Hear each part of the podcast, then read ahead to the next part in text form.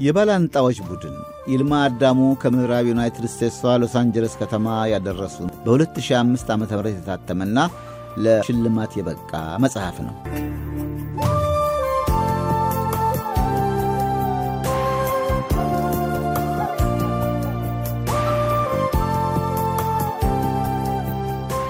እርስ በርስ የሚጋጭ ሐሳብ ያዘለ ስለሚመስል የባላንጣዎች ቡድን ብሎ ነገር ግር ሊል ይችላል። ስመጥሯ የታሪክ ተመራማሪ ዶሪስ ጉድዊን Team of Rivals በሚል ርዕስ ስለ አብርሃም ሊንከን ያቀለመችው ድንቅ መጽሐፍ ነው። አቶ ይልማ ይንደረደራሉ። ስለ ሊንከን አስር ሺህ የሚደርሱ መጽሐፍትና መጽሔቶች ታትመው ሳለ ዶሪስ ምን ይሁን ብላ ነው ሌላ መጽሐፍ የምትጨምረው ያሉ ሁሉ አፋቸውን በጨው አጥበዋል ይሉናል ይልማ። ዶሪስ ታሪክን የምታበጥረው ለእርሷ ብቻ በተቸረ አይነት የተመራማሪነት ስልት ነውና መጽሐፉ በቢሊዮን የሚቆጠሩ አንባቢያንም አፈራ። ይህን መድበል ያጣጣምሁት ቀርቶኛል ብዬ በማልጠረጥረው ትጋትና የመረዳት ስሜት ነበር። ጥሩ ደራሲ ፈታኝ ሀገራዊ ሁነቶችና ኮከብ ገጸ ባሕርያት እንዲህ ያለ ወግ ያላብሳሉ። የማገናዘብንና አሻግሮ የማየትን ፍላጎት ያነሳሳሉ።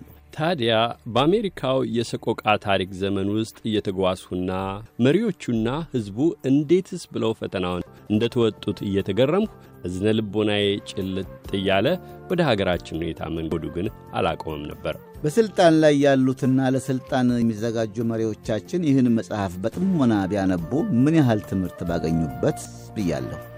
ለጠቅላይ ሚኒስትር አብይና በበጎም በጥርጣሬም ዙሪያቸውን ለተሰለፉ ሁሉ ቀበቶዬን አስሬም ቢሆን መጽሐፉን ገዝቼ ልላክላቸው የሚል ነገርም ዳዳኝ። ይልማ ይቀጥላሉ።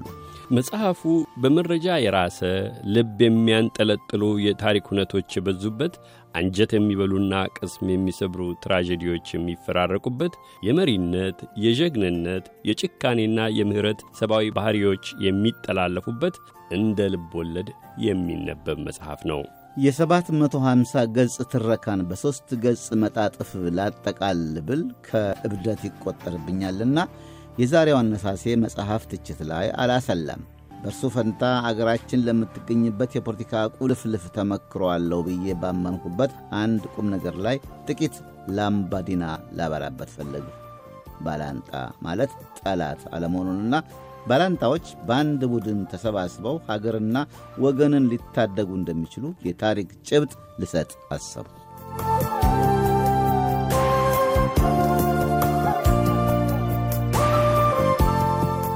ከ1855 እስከ 1865 አሜሪካ ለግንዛቤ ይረዳ ዘንድ በአጭር ትረካ ልጀምር። ዘመኑ በአሜሪካው ሰሜናዊና ደቡባዊ ስቴቶች መካከል የጥቅም የተደማጭነትና የአስተሳሰብ ፉክክር የጎላበት ነበር። ሁለቱን ወገኖች የአንድ ታሪክና የአንድ ትልቅ ራዕይ ማኅበርተኛ አድርገው የሚያስተዳድሩ ድርና ማጎች የመብዛታቸውን ያህል ክልል ተኮር ስሜቶችና የልሂቃን እኔ በልጥ እኔ በልጥ ለማስመስከር ሲባል የተፈለሰሙ የፖለቲካ እንዝርቶች የጦዙበትም ዘመን ነበር።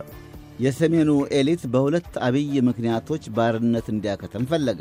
አንደኛው ምክንያት የባሪያዎች ነፃ መውጣት በታሪካዊው የአሜሪካ ሕገ መንግሥት ውስጥ በጉልህ የተቀረጸውን የሰው ልጆች እኩልነት እውን የሚያደርግ ሲሆን፣ ሁለተኛዋና ስውሯ ምክንያት ደግሞ የባርነት መወገድ ሰሜኑ ክፍል ለፋብሪካዎች መስፋፋት የሚያስፈልገውን የሰው ኃይል ስለሚያፈልስለት ነበር።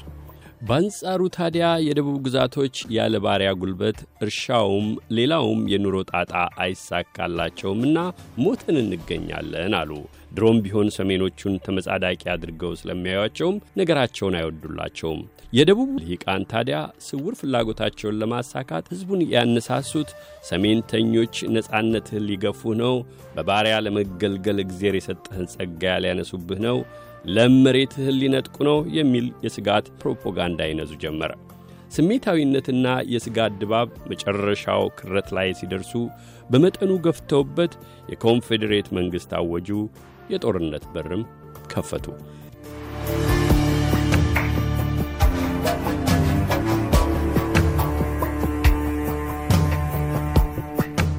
ትረካው ምጥን ቢሆንም ለአንድ መጽሔት የሚበዛ በመሆኑ ስለተከፈቱት ብዙ በሮች፣ ስለ ባላንጣዎች ቡድን ምንነት ቁጥሩ እጅግ የበዛ መጽሐፍ ስለተጻፈላቸው እና ብዙም ስለተባለላቸው የአመራርና የአስተዳደር ጥበባቸውንም ስለ መካንና በአስቸጋሪ ጊዜ በብቃት ስለ መምራት የተወራላቸው ፕሬዚዳንት አብርሃም ሊንከን ብሎም በመጽሐፉ ስለሚተረከው አቶ ይልማ በትረካቸው ስለሚያጋሩን የራዕይ ጥራት፣ የሐሳብ ልዩነት ማለፊያ ጉዳይነት፣ ድልን ስለ ማጋራት፣ ስህተትን ስለ መካፈልና ዘና ማለት አስፈላጊነት እና ተፈጥሯዊነት፣ ርኅራሄና ታላቅነት፣ ስሜታዊነት አጥፊ ስለመሆኑ የሊንከንን ታሪክ ዋቢ ባደረገው በዚህ የባላንጣዎች ቡድን መጽሐፍ በውብ ቋንቋ ያደረሱንን በቀጠሮ ልናሳድር ነው።